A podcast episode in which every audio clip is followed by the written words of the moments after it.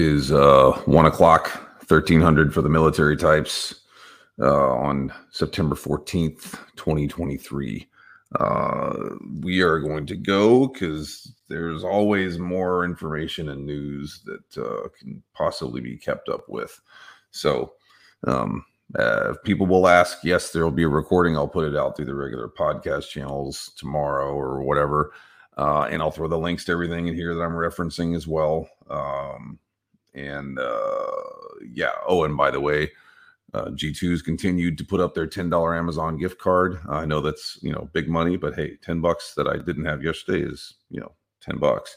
Um, you could buy like one Starbucks coffee or a gallon of gas with that, I guess. Anyway, fill out a review if you're using some of this software, help the community. Like that's the gist of it. And no one knows that it was you. So I would suggest that it's worth your time and effort. But and again, that's just my two cents.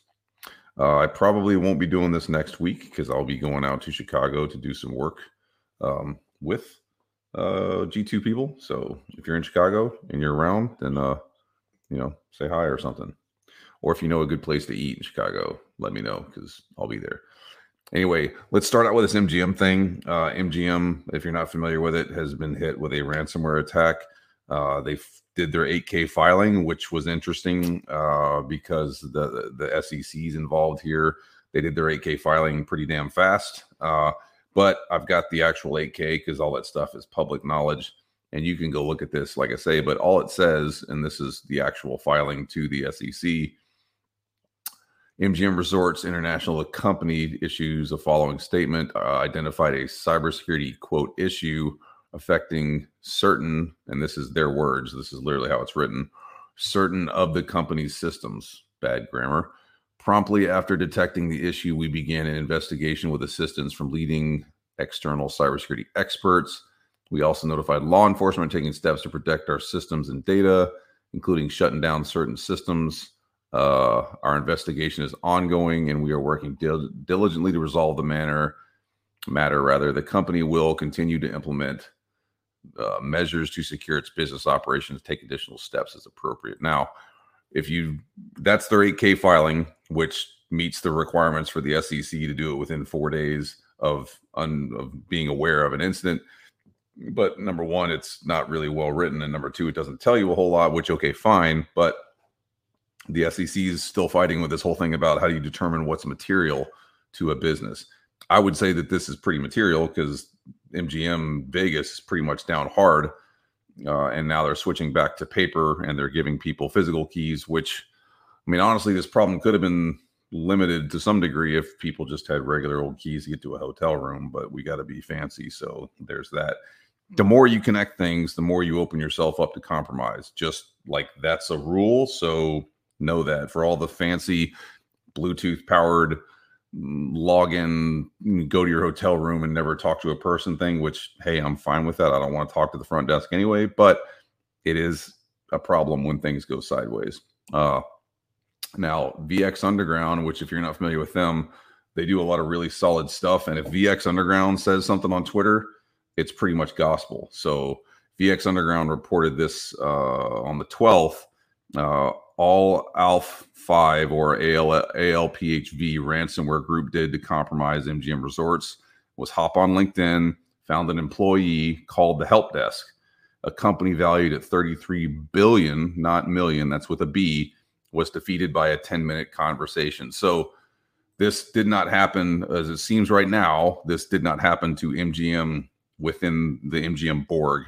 It happened with an outsourced provider that was providing services to MGM and someone at the bad guy side of it went and did some open source stuff. It's really easy to do. They found a target of opportunity. They did their phishing and their vishing and they got them, you know, that way. And then you go forward from there and you laterally move inside the network and things go sideways. Does this mean that MGM, you know, doesn't understand cybersecurity? Nope. I'm sure they got a lot of brilliant people there. But does this continue to indicate to everybody else it's not about how much money you have. If you're connected to other organizations and there are organizations that connect and remote into you, you accept all their dirty laundry. You, they're they're admins on your system. They're you know doing whatever. Um, good luck because this this this is uh, perfect proof right here, in my opinion, of a company that's worth thirty three billion dollars. Again, with a B, b b that got hit with a really simplistic attack, and I'm sure we'll find out more as it as it rolls forward because this is going to be in the news for a while, and they're they're down hard. Um, you can't spend your way out of the risk that is inherent with these connections and whatever else. And honestly, my guess would be that this person or this admin probably had excessive privileges, bad creds, uh, could get to stuff they shouldn't get to. And if a bad guy can get to an outsourced IT provider that has those types of creds and access, man, it's game over. Um, and oh, by the way, because they're there, they don't just go in and do their thing and leave. Um, they're figuring out ways to install back doors so they can come back later. Uh, if now MGM is uh, a casino type thing, for them, I think the the ransom was like 15 million bucks. They pull that shit out of their uh, what what do you call it the the office cash kitty. I mean, 15 million, sure. Here you go. We'll cut you that check right now. But it's not over. They're going to keep coming back, and they're not just going to go after wherever they're at now. They're going to move through other systems. So, uh, it sucks to be you guys, and my heart goes out to the folks that are going to work long hours to fix this problem. But uh, there it is. You cannot spend your way out of the risk from remote connectivity and admin creds and those types of things. Just know that. Uh, you know, here's more about what was actually written up there. So uh, attackers gained access to the company's systems through a social engineering attack. Vishing attack affected some systems, including website reservation systems and hotel electronic key cards. And the FBI has been called in there. Uh, yep. Uh, let's see. And there's more from VX Underground in here. Uh, basically, it's just you know saying whatever's really going on. Um, not good for MGM. So yeah, and I, I, know you're probably sitting there listening to this like, well, thanks for fucking nothing, Chase. But I, as as I learn more, I will share more. Um, and it's not again to dig on a company that's been breached. It's so that we can learn from it and do better. Uh, I hope that they recover quickly. Uh, I've been to those resorts; they're pretty cool. Uh, I don't like Vegas personally because it's hot as hell and I don't gamble. So yeah. Uh, article in uh, CISO CSO magazine, CISO Online, why executives should never be exempted from cybersecurity policy. Now, number one, like let's just be honest about this. A standard is a standard. A policy is a policy. You don't get to have policies and standards that are only applicable to execs, and you don't get to have policies and standards that are only applicable to whatever you might have different things that are applied within the context of a technical policy to different groups. And honestly, that's what technology now allows you to do to have really crafted policies. But at organizational level, a standard is a standard. Um, in the military, we we live this like all the time. It's it's the standard. Uh, I, I, try and live this in my personal life with my kids. Like it, the standard is the standard for everybody. I don't care if you don't like it. That's what it is anytime an exec says, "Well, that shouldn't apply to me," that exec is in tr- they should be in trouble. They are introducing additional risk. They are introducing additional problem, overhead, cost, all those things. There is no reason for any executive who I don't give a shit who they are to say that this doesn't apply to me or that I have to do these things or whatever else. Um, do your job but we're going to apply this policy. You're not outside the bounds of this. And there's more. This is a really good article. Some of some are fine with C-suite executives opting out of cybersecurity measures for the sake of convenience. It's a bad idea. Yeah, uh, this is you know, those are the people that are going to be targeted. Um, this this would be worth everybody reading. InfoSec teams must reduce the risk to enterprise above all else. Uh, talks about C-suite might need a more bespoke level of security, which that's the value proposition from organizational technology as it stands right now in cyber is that excuse me that you can have a technical policy this is where zt's policy comes into this conversation that you apply to an individual person and you can do that. You're not negating the standard of you must abide by security rules but with the right technology applied correctly I can have a policy, technical policy that says these people with these levels of access can do these things and go to this stuff on the internet or whatever else. And that allows you to have a very tailored policy to better secure people that need better security.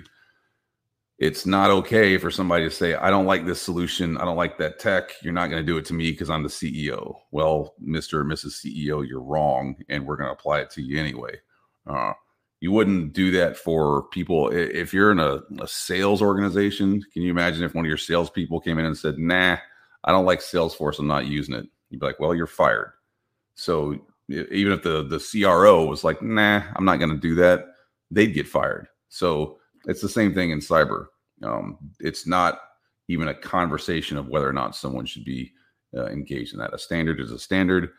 Policies from technologies if done correctly, can negate the misery that people will deal with. It's perfectly okay, I would say, to gripe about something. Uh, I don't like VPN stuff and whatever, but to say like, no, you're not doing that to me because I'm a CEO, mm, no, that's a non-flyer. Not going to happen. No, no way. No, nah. Uh, there was a report that was published today. I'm looking at the JD Supra reference to it cyber related false claims act activity signals contractors and universities should examine their cybersecurity practices and brace for an uptick in enforcement. Now, if you're not familiar with this, uh, there's some stuff around this. Is so in recent weeks, there's been an uptick in news of cyber related false claims act activity. For example, on September 1st of 2023, the court unsealed a, a qui tam lawsuit. I think I said that right against Penn State University relating to allegations of non-compliance with DoD cybersecurity obligations. Separately, on September 5th, the DOJ announced a multi-million dollar FCA settlement with Verizon. Under I talked about that last week, uh, and of course, my dogs are barking because that's what they do. They're wireless doorbells. On September 1st, 2023, the U.S. District Court for Eastern District of Pennsylvania unsealed an FCA lawsuit uh, against Penn State University because they failed to provide adequate security for covered defense information as contractually uh, required by DFARS DFARS. Under this clause, adequate security is defined as at least implementing all 110 controls outlined in NIST SP 800 171, which a lot of folks are very familiar with that. Moreover, federal regulations require DoD contractors to conduct a here's where things go sideways let me read this again. Moreover, federal regulations require DoD contractors to conduct a self assessment mm, of compliance with those 110 controls and report a compliance score out of 110 in the DoD supplier's performance risk system, which is SPRS. Among other things, the lawsuit alleges Penn State falsified at least 20 documents related to NIST 800 uh, 171, self assessment, and other self attestations. In particular, the lawsuit alleges that despite never reaching compliance, the university had been falsely attesting to compliance since January 1, 2018. That's five years ago. The lawsuit also alleges since information was put at risk when the university migrated some of its data to a commercial cloud storage service. Whoops. Uh, this was bl- done by a whistleblower there, so I won't go into that, but you can go, I'll put the links into this afterwards and you can look at the rest of this stuff. But I mean, that's like if if you've wanted someone to validate that there's a thing about compliance is not equal security, a self attestation to a compliance requirement absolutely does not equal a security uh, posture. Um, I can self attest today that I'm fucking compliant on all DFARS 110, blah, blah, blah. I just take the paper, pencil whip it, and send it over. And if you've got a contract, I think I read that the contract for this particular university totaled up to be a couple of billion dollars if you're going to put $2 billion worth of contract value in front of me, I will pencil whip the shit out of whatever you put in front of me. I'm willing to accept that risk, especially if over five years, no one catches you doing the wrong thing. Why would you not? I mean, it's going to be pretty expensive to do, you know, a real compliance check.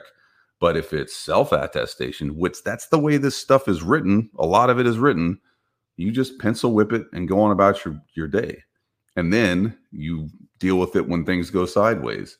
Uh, why, in all of uh, intelligence space, would you ever allow anyone to self attest to some security required compliance measure? That seems like one of the dumbest things that I could possibly imagine hearing. It just doesn't make a lick of sense. Uh, I, I it used to be, and if you didn't know this, look it up. It used to be that airlines could self-certify their aircraft. Right, the FAA wasn't getting involved in certifying aircraft. Guess what happened to the aircraft? They fell out of the sky all the time because, in the context of business, if it costs me a million dollars to get a compliance thing done and fly a plane, or I can just self attest to it and go, I sure think this is right, and then take the risk of the plane crashing, which one do you go with? Self attestation is absolutely orthogonal to what security practice requires. Um, you know, maybe maybe this type of stuff is the line in the sand that actually leads to some sort of force, maybe it's CISA or some other sub agency or whatever, that this is all they do is they run around and enforce the laws and requirements and compliance initiatives for organizations. Um, I think that that may wind up coming out of this SEC's, you know, doing their piece. Like there's there's a lot of uh, perfect storm type things beginning to happen, and in the government space, when enough perfect storm stuff happens, then enough people way at the top of the muckety muck structure get you hear about it, and eventually laws come into play. Um, this might be where that goes to the next step. That's just my thinking, but maybe so. Uh, there was uh, an article in Reuters. Someone told me the other day it was called Reuters, so that's what I'm gonna go with from now on. A bipartisan push to ban deceptive AI uh, generated ads in U.S. elections, and this was introduced by Amy Klobuchar, and uh, let me make sure I have it right. Uh, yeah, Klobuchar, uh, Chris Coons, uh, Susan Collins, and Josh Hawley. So the fact that those people are collaborating was pretty shocking because I don't think those folks would want to darken the same room together. But they're introducing this this bill. The bill's not even published yet. Like I tried to go get it from my my stuff on the, on the hill. I can't even get it there. But bipartisan bill uh, to ban deceptive AI generated ads in US elections. And it's kind of the way this thing is looking like it's written. Here's what it says This bill would prohibit the distribution of materially deceptive AI generated audio, images, or video relating to federal candidates, political ads, or certain issues ads to influence a federal election or fundraise.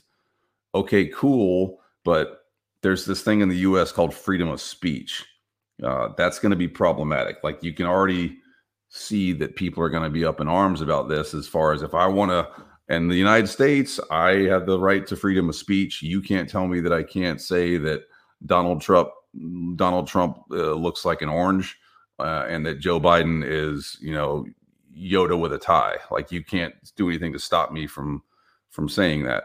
If I want to make a video out of that with a deep fake, then I can do that.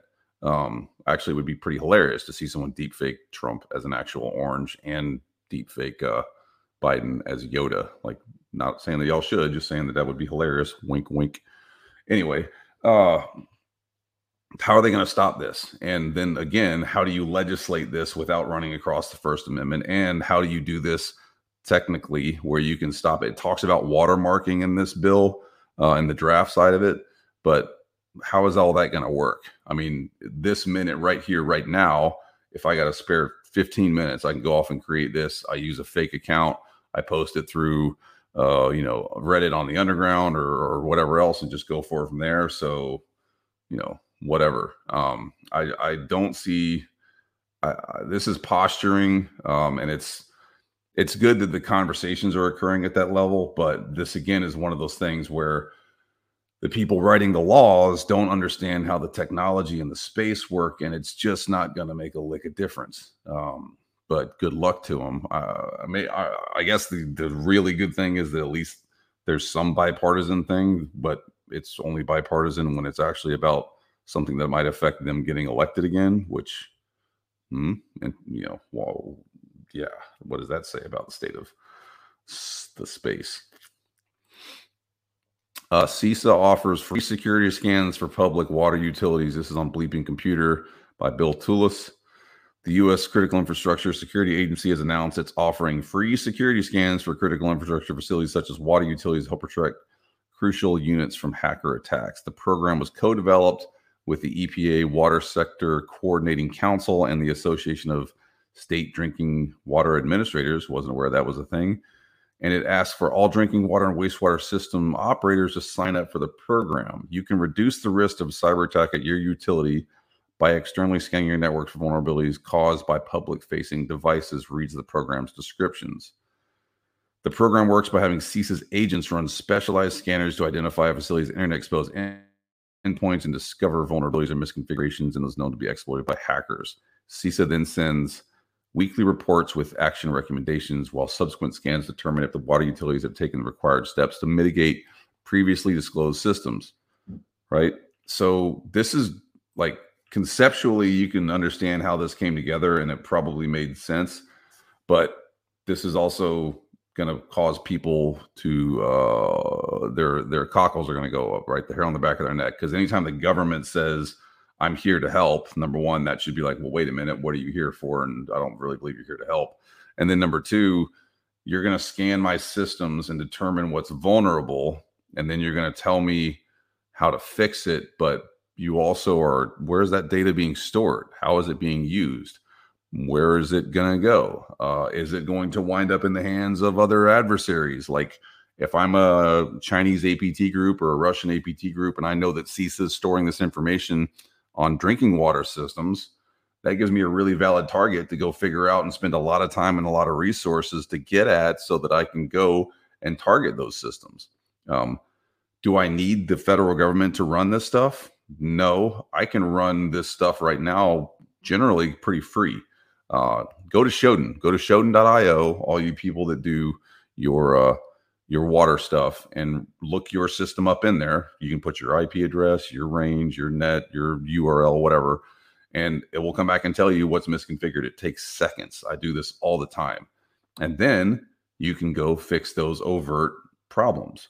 Oh, and by the way, a lot of the vulnerability scanners that are out there have free versions. You could run them entirely free. I if I was in charge of a, a water system for a municipality or something and the government said I want to run scans on your system, I would say no. Uh, for one, there's the liability issue of once they do run that scan, and it says it explicitly in this program, once they do run that scan, I'm liable for that information and I'm also liable to fix it. Now, if it's my job to go fix that system, but I know that I can't get funding and I can't get other things I need to patch and update, and they'll never let me take the system down, I'm the one left holding the bag. So that's not good for your career future. Uh, number two, again, what's the government doing with this stuff? Like, would would anyone be okay with the government saying we're going to fix the banking system? So hey, banks, we're going to go scan your systems for vulnerabilities, and we'll just keep all that information. Trust us. Wink, wink like nothing bad will happen here because the U.S. government's never had a major breach. Wink, wink. I mean, it's not not going to make anyone warm and fuzzy. And yes, CISA like totally is great people doing good work, solid solid folks. I think I'm a fan of everything they do there, but this type of stuff is going to be one where it should have been dead on arrival, in my opinion, because it's not a comfortable, warm feeling, and there's a lot of risk being introduced here, and it just doesn't ring like a great idea uh, for a bunch of reasons. And again, if you're an organization, a municipality, you can do the majority of that stuff for free. Um, it would take it would take minutes to do it, uh, honestly. Now, I think that CISA should publish some requirements that say these are the standards that you must meet, and oh, we're going to validate those. This goes back to my kind of compliance thing earlier. And if you don't, you're going to start getting fined, and we'll go forward from there because drinking water is pretty critical. Um, I live out in the country. I want a well. I'm not concerned about the quality of my drinking water, but all you city folk, like you should be a little bit concerned because things go bad pretty quickly. Uh, yeah. So little bit, you know, uh, not making me super happy about the way that that all would work. Um, anyway, that is a lot of stuff. Uh, there's also a report. Um, I'll cover this last bit here on uh, from uh, New Relic, uh, but they published a paper uh, which was where did I have that here? Uh, it basically was talking about observability and why that's so valuable for an organization. Um, if you're not familiar with what they're talking about, they're talking about being able to see what's going on and know that there's a uh, uh, a, a, way to fix the problem. Uh, observability forecast report and some of the top takes away findings from the 2023 observability forecast include downtime cost 500k per hour. Now, obviously, this is for enterprises because it's pretty large. 32% of respondents said critical business app outages cost more than 500k per hour of downtime. Uh, respondents report a median annual outage cost of 7.75 million. Hmm. Those with full stack observability experience a median cost outage of 59% lower than those without observability. So essentially, the more you can see and the more you have an understanding of what's going on in your system, the better it is for keeping things back, uh, keeping the stuff online. Full stack observability is on the rise. Most organizations still don't monitor their full tech tech, tech the tech stack. Say that three times fast. Full stack observability increased 58% year over year by mid 2026. 82% of organizations are expected to deploy each of 17 different observability capabilities. Uh, I'll put the link in there to this because you should probably go read what the 17 different observability capabilities are. And tool consolidation is preferred. Tool sprawl remains an obstacle for organizations of all sizes, despite a two to one preference for a single consolidated platform. So most folks want platform they want consolidation. They want optimization. They want things to work together. Um, I think this is just valuable because it's not, I wouldn't even necessarily call this like a straight up security thing, but it's good to see that there is concern about observability within the stack for applications and infrastructure and whatever else. I wasn't aware that at the enterprise level that it could be that big of uh, uh, financial impact if there is an outage. I would have figured it'd be a few hundred grand over the course of a day, maybe. But if you think about it, when you're talking about really big orgs, yeah, it could add up uh, pretty quickly. Anyway, I like to get this stuff done in under 30 minutes. That's 27 minutes and something seconds. Uh, there will be more to come. I'll put the links to this. Uh, do me a favor and uh, share this stuff with folks because this helps us all get better. Uh, I'll put the link to the uh, ten dollar survey in there. I'm trying, literally, I'm trying to give people ten bucks. So go get your ten dollars, y'all. And then on the far end of it, uh, if I can help, please let me know. Um, have a great holiday for those that are celebrating the upcoming uh, Jewish holiday. And other than that, as always, stay smart, stay safe, stay secure. I'll catch you on the next one. Disclaimer The information in this podcast episode, aka episode, is provided for general information purposes only. By listening to this episode, you understand that this is not specific technical guidance from the host. No information contained in this episode should be construed as security advice from the author, host, or guest, nor is it intended to be a substitute for security advice on any particular subject matter. No listener of this episode should act or refrain from acting on the basis of any information included in or accessible through this episode without seeking the appropriate technical or other professional advice on the particular facts and circumstances that are discussed. This podcast is for informational purposes only. All views expressed therein are those of the host and his guest and should not be considered as being endorsed by nor related to the host or the guest's employers.